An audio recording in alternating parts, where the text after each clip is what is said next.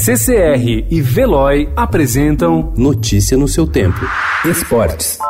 Salve o Corinthians, o campeão dos campeões, eternamente dentro dos nossos corações.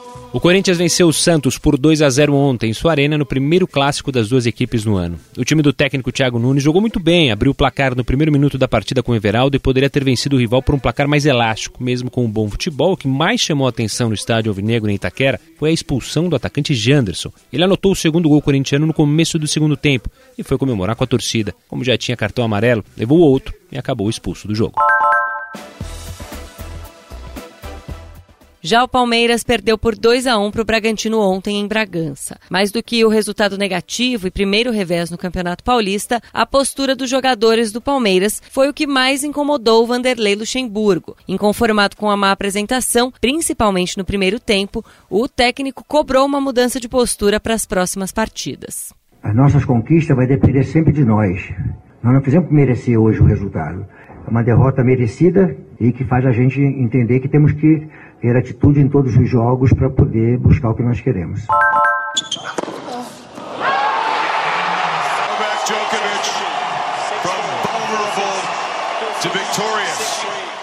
Novak Djokovic confirmou ontem seu favoritismo na final do Aberto da Austrália, mas com um enorme sofrimento.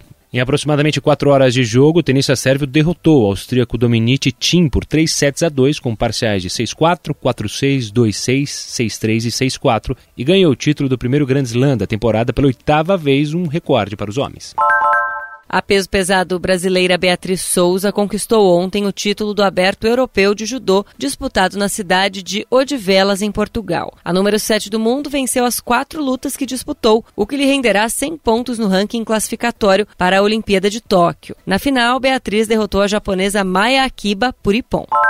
A seleção brasileira feminina de basquete faz hoje, às duas horas da tarde, no horário de Brasília, o último teste antes da estreia no pré-olímpico de Bourges, na França. A equipe do técnico José Neto entra em quadra diante da Sérvia na Visura Academia em Belgrado. Além do Brasil, o pré-olímpico vai contar com França, Austrália e Porto Rico. São três vagas em disputa para o torneio de basquete feminino dos Jogos Olímpicos de Tóquio.